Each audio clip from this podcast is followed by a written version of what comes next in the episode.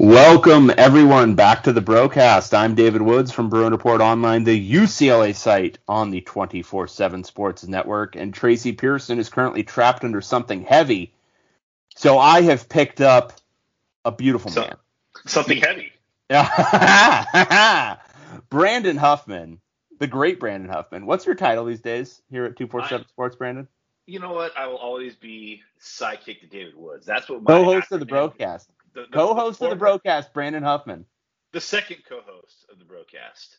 Who's that first guy again? What was his name? John, John, John, I don't know, some kind of like weight measurement or good go go go John Goat. No, John Goat. John Goat. John- that's what it was. John Goat. Yeah. Do you know that was 10 years ago when I started recording this with uh, with John Gold? Crazy. It was it was Mora's first like off season. you know, I think you have a type, Dave, because all three of your co-hosts have been 805 guys. I'm just a Valley girl in my Valley world. Although I guess Is- Tracy's is it- really one of is us. it- He's, a, is he's it- an Orange County guy. Is it messed up that I refer to everything basically east of Ventura as the Valley? Oh no, I basically refer anything that's once you get up the Conejo Grade, I consider that all Valley. Yeah, basically, if you're between Ventura and Pasadena, and you're south of like I don't know Bakersfield, and you're north of Sepulveda Pass, you're in the Valley. Sorry, buddy. Hundred percent. Yeah. Um, we've got, I won't say a lot to talk about today, Brandon, but we have some, some things to talk about. So if you, if you haven't noticed, it's, it's a bit of a it's, this is maybe the slowest that things get, which isn't like intensely slow. There's still visits happening and everything, but it's a little slow. Um, so what we've got on tap is, um, so camp season is happening right now. Um, UCLA had its elite camp this past weekend, which we'll talk about, and then they're going to have several other camps um, for you know smaller groups um, throughout the month. Um, we want to talk about that. Uh, I wanted to get Brandon's impressions of the new staff so far on the recruiting trail, um, and then kind of building on that, um, our broader perspective on uh, the potential remaining for Chip Kelly at UCLA based on what's been going on. So does that sound like a tight show to everyone out there? Got it. Tight to me. Yeah. So Brandon, um, this past weekend was the UCLA Elite Camp. Um, I think the thing that um, because they still call them all the same things, um, it gets kind of lost on people. This isn't really like the Jim Mora Elite camps of yore, where you would see multiple like high level guys getting their first offers and all that kind of stuff. It's just not quite that same vibe. It's not, and I mean a lot of that a has to do with the fact that that's kind of how UCLA approaches it, but also b that's kind of how camps are generally going these days.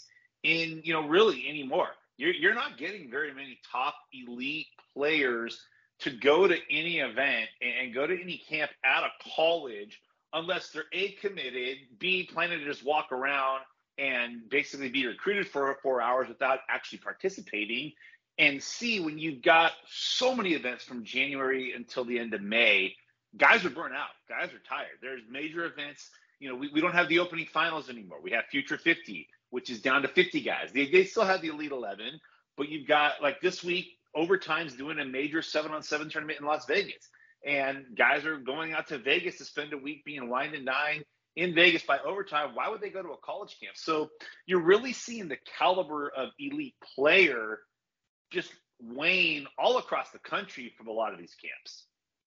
Yeah, and it's kind of a pervasive thing across the board. And so, like, the thing is, and this is where I'm kind of drawing comparisons because speaking of that kind of 10 year mark, you know, Mora's first offseason, and especially that second offseason, um, the UCLA camp was like an all campus affair too. Like you, I think you might remember it, but it was you, Biggins, me, Tracy, I think several other people from Scout, all there because everyone was there. Like every single recruit who had a pulse was at that camp, um, and they were doing it everywhere. They were on the IM field, they were on Spaulding, they were on Drake. Like it was all over the place, and um, yeah, it's just not it's not quite the same deal. But what UCLA is doing is some smaller stuff. You know, I, I remember that that camp you're talking to. Josh Rosen came to walk around. I don't think he worked out. There was, interestingly enough, at that same camp, there was this ginger from San Clemente who was there, who he might have been actually playing linebacker at the camp, but threw the football a couple times at that camp. And uh, you know, I think he's in the NFL now. I can't remember. He he he too played some good games at the Rose Bowl. Um, Arnold is his name. Arnold is Arnold, that what it yeah, was? Something like Bam Arnold. I don't know. He was there. Um, Adoree Jackson. Damn Arnold. Bam, Bam, I think he had a great TV show on Nickelodeon. Adoree Jackson was there. I, I know I'm bringing up USC people, but like those are the caliber players that you had. Like an Adoree Jackson came wearing a backpack. Jaleel Wadood, who was already committed at the time, he was there. I mean, you had the majority of the class. Go back to the year before. You know, I want to talk about that one. I remember at that particular camp, it was Mora's first ever summer camp, and there was this kind of chubby defensive lineman from Fontana that was there, or Rialto, who was there, and UCLA hadn't offered him yet. And that guy is now, I think, the highest paid interior defensive lineman in the NFL. At that same camp, there was a sophomore junior to be from Dallas, Texas, who ended up being the number three pick in the draft, ended up going to Stanford. But like early on, those Mora camps had absolute dudes that were there. And then remember, they also had like seven on seven tournaments. We we all single handedly watched Eddie Prince's recruitment with UCLA come to a halt when Noel Mazzone and Jim Mora spent the entire game with their back turned to his team while watching Hayden Rettig play. I mean, there those were the days of the good. Camps. That was beautiful. And do you? I remember the immortal words of Greg Biggins to I think it must have been Mora afterwards uh, speaking about Eddie Prince because Mora hadn't watched him at all, right. and so he's like, "Oh, how do you look?" And uh, Biggins said, "He can't spin it. can't spin it." um, but but again, I think people need to understand too that while you might not see the caliber of names at the camps like you did back then, that's just college football in general. And the reality is, NIL is driving, and we can get into this another day when Tracy's trapped under a heavy object. NIL has changed the game of recruits even going to campus. I mean, there's some schools that if you're not making sure the NIL collective is getting that kid on campus, they're not going to come to campus, let alone participate. So, you, you know, UCLA had a good number of guys, but not one offer went out after that camp. That's a far cry than what the camps used to be, where it's hey, come to camp, come work out for us at our elite camp. You might get an offer, but that's not the only thing. I think you know UCLA has a different strategy, and it's worked in previous years you know, USC has their big Rising Stars camp, and then you know UCLA does something similar. They have these smaller camps. They call them the kind of the Jersey camps, where it's a little bit more select. It's not as wide open, and those are the guys that they really want to come work out, and that's where you see a good chunk of offers come from.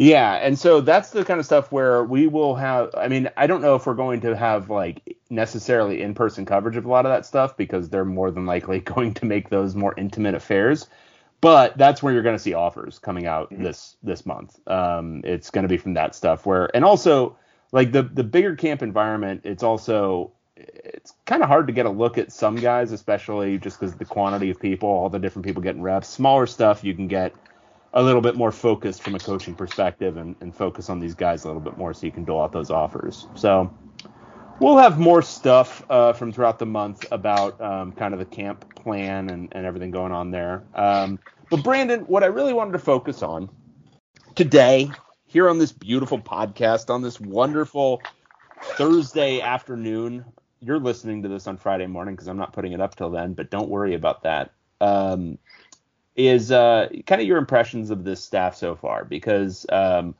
UCLA has obviously had a ton of changeover, uh, especially this past offseason, uh, especially on the defensive side. Uh, we've talked, Tracy and I have talked at length about Ken Norton's impact, um, which I think is obvious and apparent. But um, what, what's your general sense of this crew that they've got now? Because it seems like there's definitely a different vibe the UCLA is recruiting, at least in, at particular position groups.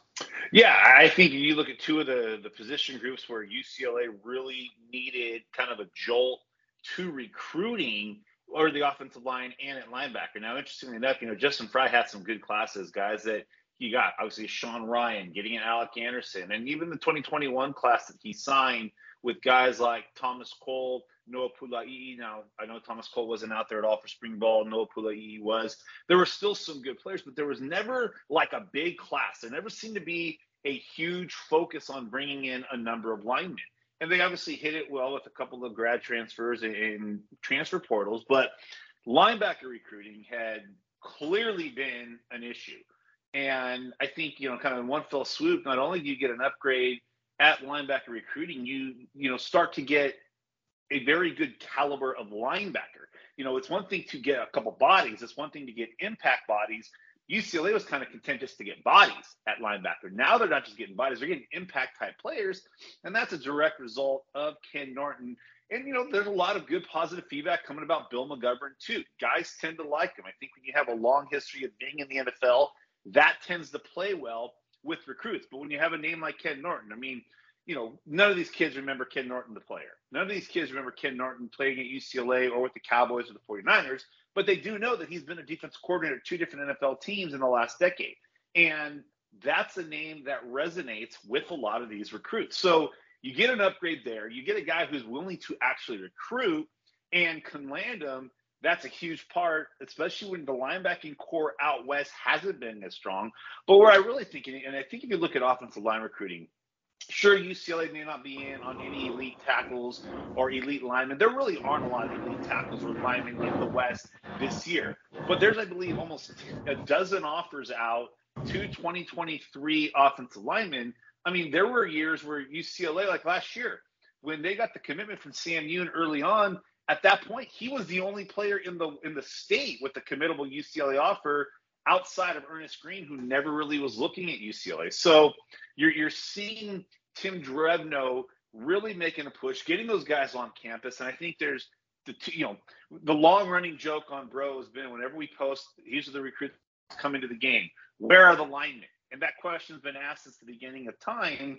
One thing that we're seeing this spring is a lot of linemen coming in for official visits and UCLA being in the mix. Now, it's a matter of can Tim Drevno close them that's the big question. Will he be able to close with them? But he at least has a plan. He's at least got a type. He's going after linemen. They're bringing those guys in for visits. Now it's just a matter of closing. At times, under the previous offensive line coach, you wondered if there really was a plan. Yeah, and I think that's the thing that stands out there is that there, you know, there there does seem to be some sort of um, actual like concerted strategy. Um, it seems like they're actually, you know, I don't know. Like, so my big critique the entire time is that, um, like, the effort didn't seem to be there um, with particular guys and and uh, particular members of the staff, and that's not. I don't think that's my critique now, um, based on what I'm seeing. Like, it seems like they're they've got now a few guys who are really like strong recruiters who are putting in that effort. You know, it was funny you mentioned the Ken Norton thing, so I got to ask when was the last time you heard a player say they grew up and Reggie Bush was their favorite player? Because it's got to oh, be the last two years. it's still happening. I mean, okay, keep this in mind. My daughter, my oldest daughter, was born in 2003. All right, she graduates high school next Saturday. So she's in the 2022 class that just signed. All right, the last game that Reggie Bush played at USC, my daughter, who's in the 2022 class, she's 18, would have been two years old and about a month and a half. Okay. he last played a game six weeks before my son, who's a sophomore in high school, class of 2024, which a good chunk of these recruits are, six weeks before my son was born. All right. So we're talking if guys in the 23 and 24 class were saying Reggie Bush was their favorite college running back, they were literally watching him when they were a year old or somehow had X-ray vision or looking into their mother's stomach to watch them play. Like, I, I can't. It, yes, there are still guys that sing, and I just do the math in my head, and I'm like, how? How is that possible? USC's had like 57 running backs since then. well, I mean, like, what are you gonna be? You're not gonna be like, uh, like who have they had since then that's been really good? Um, well, Here's the other way I look at it. How many years did UCLA use the whole two-way player? Hey, UCLA wants to use me like Myles Jack. All right, that stopped in like 2017. Yeah, that was the thing. Okay. That only lasted. And the thing is, I, and I don't mean to denigrate Reggie Bush, and this is going to sound like a guy who went to UCLA while Reggie Bush was tearing it up at USC. But what he did was nowhere near as cool as what Myles Jack did at UCLA. Right. Nowhere near. Myles Jack played both ways and he was maybe the best running back on the team, the best linebacker on the team, maybe the best running back and the best linebacker in the Pac-12. um, and showed that on the field. Reggie Bush returned some punts and looked pretty good on like the best on, on the best offense in like I don't know recent history. I mean, what are, what are you gonna do? Come on. I mean, the other one too. Think about like Anthony Barr. Oh, they're going to bring me in so I can play like Anthony Barr. That stopped in like 2016, 2017. They were so, using like, that one though, still pretty late. Like, oh, I'm they, gonna play that Anthony Barr position. I'm like, Anthony Barr hasn't played there in three years, dude. What are you even talking about? But that, but at least that had a shelf life. The whole, oh, Reggie Bush is my favorite college running back. I'm thinking, man, you missed some pretty good college running backs last ten years. You know, you missed some some pretty good football players in the last 10 years. Now, I, I do laugh when I hear some of these names of guys that are like, we're just playing in college football. Oh, he's my all time favorite player. And I'm like, bro, like he was good like one year where he might have been a candidate for the Thorpe Award. But dude, you got to tell me, you can't tell me Derek Stingley's your favorite cornerback because after Kyle Philips murdered him on the field at the Rose Bowl, you need yeah, to stop just, having Derek Stingley and the 14 games he played in college be your favorite he murdered him and left his like viscera, like left his left his like entrails out on the field. I mean, Kyle Philips basically beat the living sissy out of Ed Orgeron's team. Yeah. Oh yeah, yeah. No, beat beat them sissy blue. Mm-hmm. Who, interestingly enough, did you see him on Twitter last week wearing a light colored blue shirt with his uh 13 year old girlfriend? Can I just say it looked good on him? The the shirt, not the 13 year old girlfriend was he going to come down and, and whip any? Was he going to like go get his ass whipped? What was it that he said? Um, I know it's hard. It's hard to understand what he's saying. Yeah, no, just how do you translate grunts from a rock man? Um, we got yeah. off topic. This is like old times, Dave. Oh, it's beautiful. It's beautiful. Um, so yeah, I think uh, I think the general sense is uh, this staff is is uh, uh you know uh, uh, tend we're we're we're what cautiously optimistic is that there, the word there's reason for optimism and, yeah. and i would say you know again just even seeing kind of the the shift towards being open to spring official visits and then bringing in a good chunk of those guys given you know a lot of guys are taking visits in june and not many were taking them in may ucla hosted what 30 visits in june or in may so I think that is a step in the right direction. And, you know, clearly, director of player personnel, Ethan Young, has had his fingerprints all over it and just kind of getting UCLA up to speed. There's still a lot of work that can be done, but there's a they're trending in the right direction. And I think a couple of those hires were, were made, you know, we didn't even talk about it, Kaka Malloe and, and Chad Kahaha. Like, you know, T.A. Cunningham. People saw the article on Bro this week where T.A. Cunningham talked about UCLA. I mean, he's the number one defensive lineman in the country in 2024. He's from Georgia. He's a top 10 player in the nation. And without even being prompted, I just asked him, what are your, you know, who are your top schools? I was doing an article for the Polynesian Bowl, and he mentioned UCLA in there with like a who's who of who's been good in college football. And then specifically said, you know, people might think I'm not really, you know, UCLA might not be a school, but I, the relationships there have them in that. And that's all Kaka Malloe and Chakahaha. And those guys aren't just connected in Utah and the Northwest and in Hawaii, kind of where they're from. They're recruiting guys nationally. So you're you're clearly seeing I mean, there's still occasional why is UCLA offering Samson Okunlola this late when he's got 50 other offers? But in years past, UCLA wouldn't even offer the number one lineman in the state, let alone number one lineman in the country.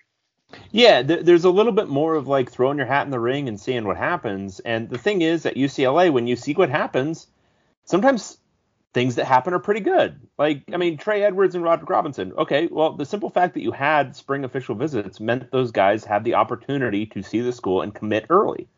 Now, does an early commit mean everything? No. I mean, they're still going to get recruited. Guys are still going to get recruited, but it does mean a lot I would say most guys who commit early, they end up signing with that school. Like it's not like I mean it's it, it there's real value in it. So it's really great to see them adapting. Um, you know, maybe belatedly, but whatever, we'll take it at this point. Um, and so yeah, I mean I was and that's uh, kind of, you know, I, I and this might be just um, you know, my return to to like doing a lot of this in person, but um the and maybe a little bit of the proximity to it. But like, yeah, I'm a little bit more optimistic just about the, and this will lead into what we're talking about next. But the general trend lines, you know, having observed spring practice and then seeing, you know, the way they've been recruiting, the way they've adapted their recruiting to kind of the new realities, pretty good. I mean, it's yeah. Uh, I mean, uh, uh, you. I think I think if you're looking at it without you know preconceived notions, and if you can you know just kind of wipe out what happened the last three four years, and you just look at it from well, how are they doing right now? Uh, it's pretty good. And then if you consider the last few years, I and this is kind of one of my points. I made this last week, but I think just it's kind of um, solidified a little bit more for me this does not have the feel of a program that is dead in the water. You know, we've we've seen so many UCLA staffs over the years um, that by their, you know, fourth fifth year, um, recruiting's dead because they have no, they've just got no juice in that area anymore. It's between right. they're not they're not working as hard because they know they're going to get fired or they have no pull with any of the local high schools or any of the you know big time you know seven on seven programs whatever it is they just no longer have any juice. I mean, hiring Ken Norton, hiring a bunch of these guys on the defensive side who have actual recruiting acumen, but just across the board, it still seems like this staff has juice and pull, and I, and their pitch. And this is the thing that I think has kind of shocked me the most about reading some of these um, uh, visit reports is their pitch seems to be resonating too. Like how, so many times you read the report and it's like, oh, I really like the vibe on campus. You know, I really like the players on the team. But no, these guys are referring to like the specific pitch that UCLA is giving them, which you know that resonates with them because these are 17 year olds. Like they have the attention span of a gnat. And so for them to actually be hearing the pitch and getting it enough to convey it to then reporters, I don't know, that's impressive.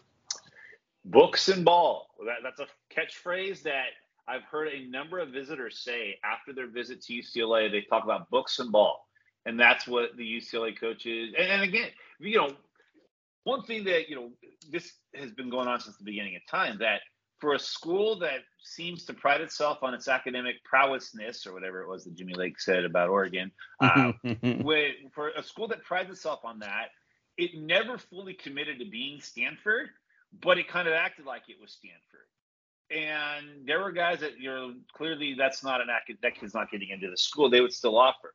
But i am noticing this year there's a kind of a bigger trend line towards guys that there, there's a lot of crossover with who stanford's recruiting and I, I think that you know that hey right now stanford isn't a bad recruiting opponent to have because there is seemingly a, a, kind of what we've been used to with ucla towards the end of regimes where wow they're not getting the traction that they used to and you, there's a lot of crossover in who UCLA has offered. But I, I think the, the, the pushing of the books and ball is something that's resonating with a lot of these recruits, and I think their strategy is working. I think their pitch is working.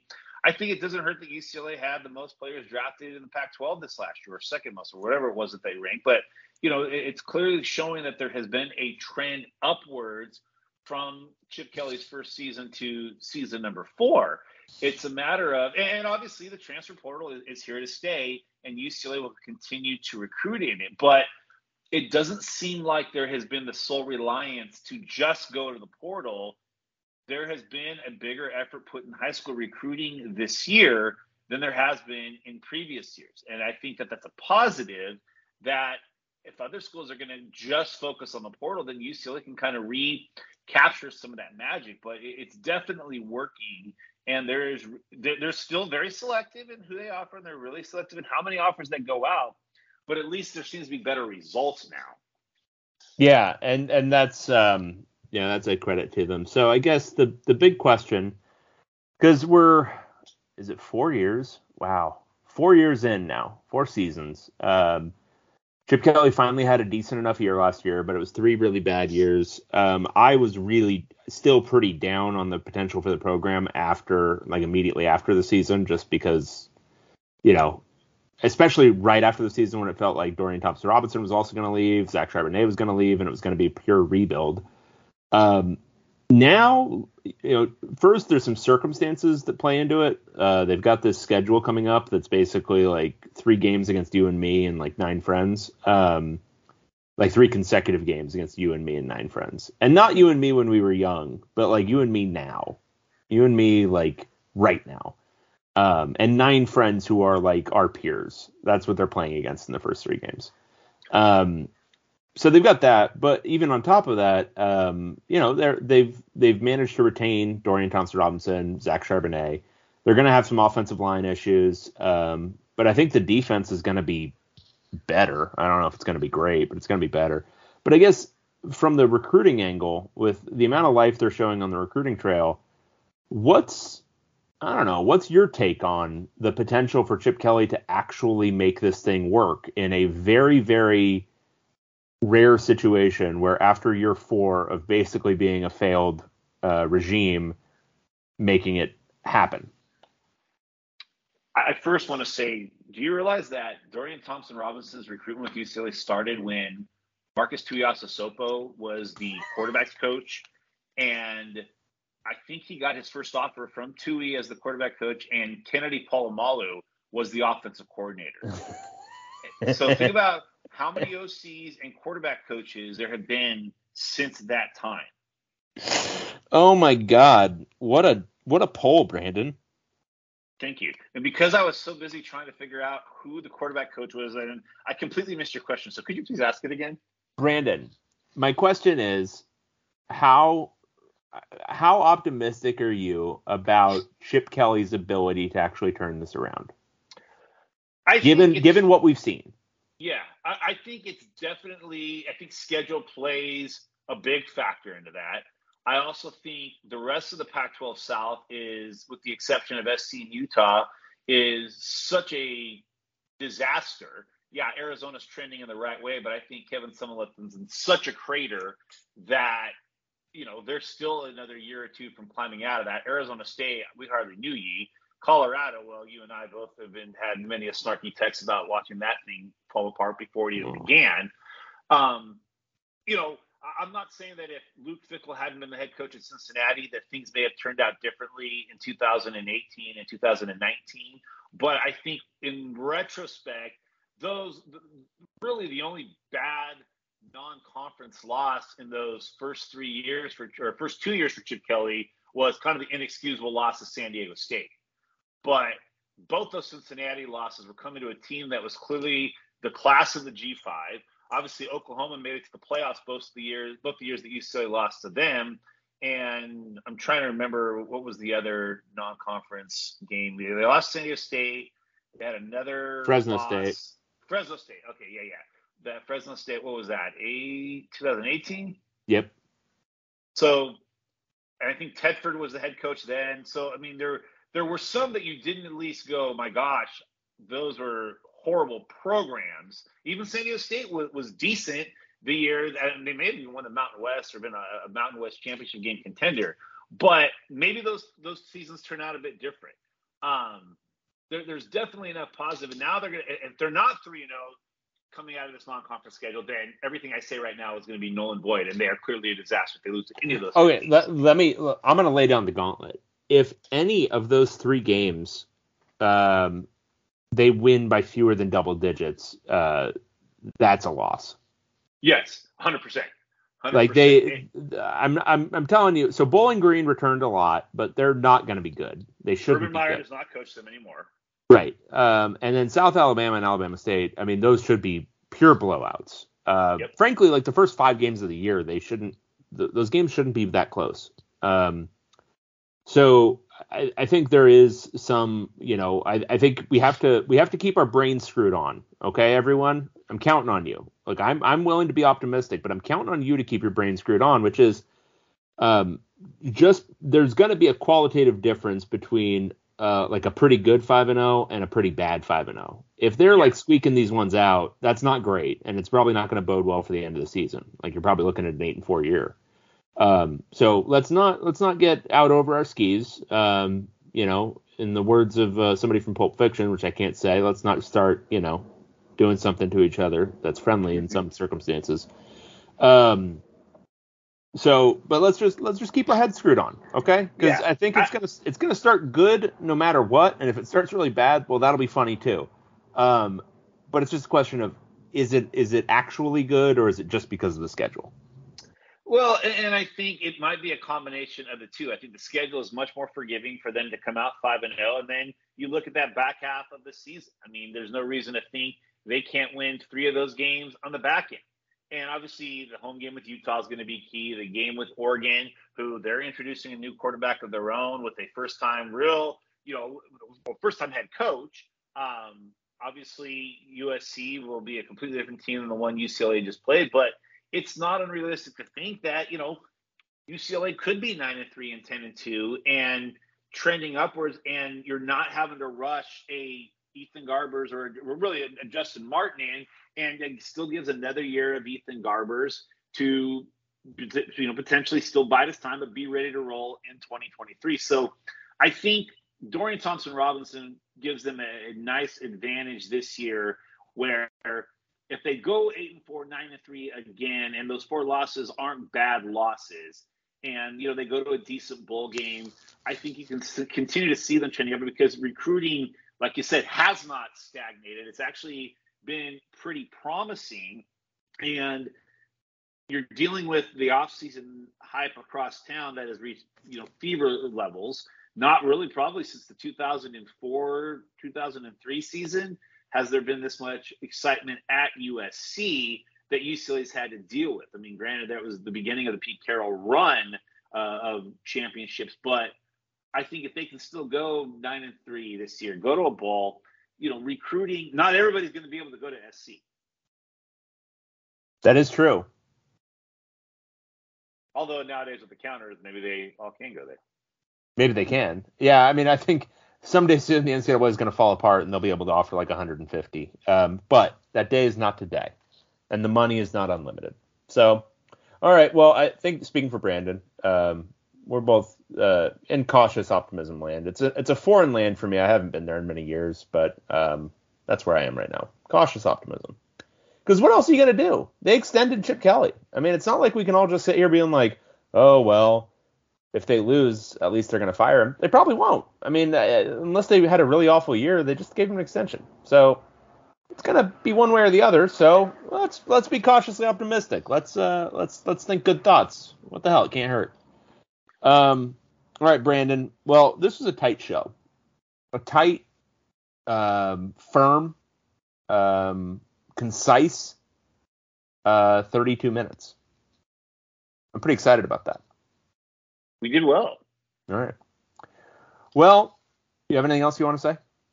I anything else you want to sign off on? It was good to be here. It's good to be anywhere, but you know what? For all the bro folks out there, I hope you enjoyed the clacking sound that returned only when I'm on the broadcast. Because speaking of efficient, speaking of concise, there is still always work to be done. I yeah. did not get extended in this off season, so I'm always having to play like my contract's up for debate. That's right. No, he's he every day's a job interview for Brandon Huffman. Every Better day. Believe it. That's right. That's why he works 24 seven. Hey. You see what I did there? I like it. It was really good. Um, all right. Well, for Brandon Huffman, beautiful Brandon Huffman, the great Brandon Huffman, King of Kings Brandon Huffman, I'm David Woods. Bruin Report Online, and we'll talk to you again next time.